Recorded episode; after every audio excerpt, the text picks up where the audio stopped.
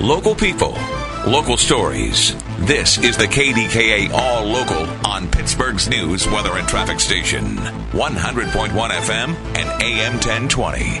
KDKA. I'm Paul Rasmussen. Today, Washington County leaders are expected to finalize funding for cybersecurity upgrades and a ransom payment following an attack last month.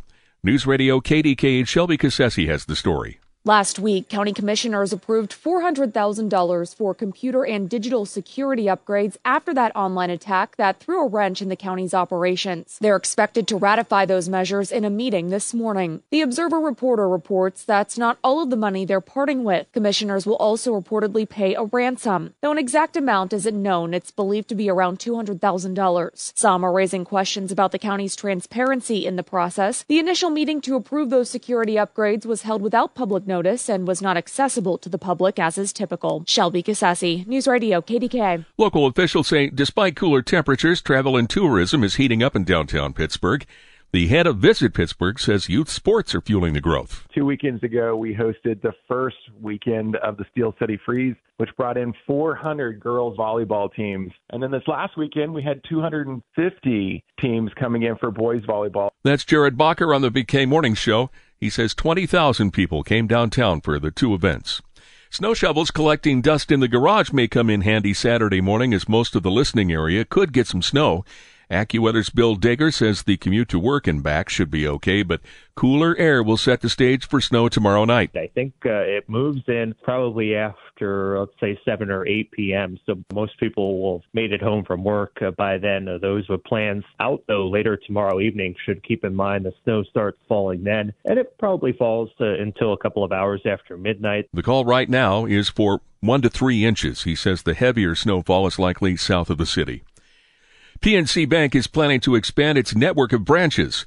The sixth largest bank in the U.S. says it is investing about $1 billion to open up more than 100 new locations through 2028. The new branches will go up in markets including Austin, Dallas, Denver, Houston, Miami, and San Antonio. PNC also plans to renovate over 1,200 existing branches. Monroeville officials have authorized an appraisal of the convention center, which is scheduled to close in June. They want to know how much the building is worth, and they're considering taking out bonds or getting an investment group together to buy it. Oxford Development owns the building and has a 12 year lease with Hobby Lobby for half of the building's space, something the mayor and other leaders are trying to prevent. Valentine's Day was especially sweet for a lottery player in the Pittsburgh area. A treasure hunt ticket worth over $129,000 was sold for Wednesday's, Wednesday's drawing at GetGo on Perry Highway in Wexford.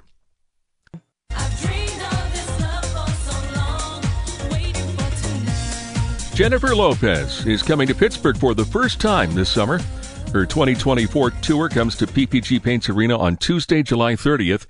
Pre-sale tickets will be available Tuesday the 20th. General sales start on Friday the 23rd at livenation.com. Thanks for listening to the KDKA All Local.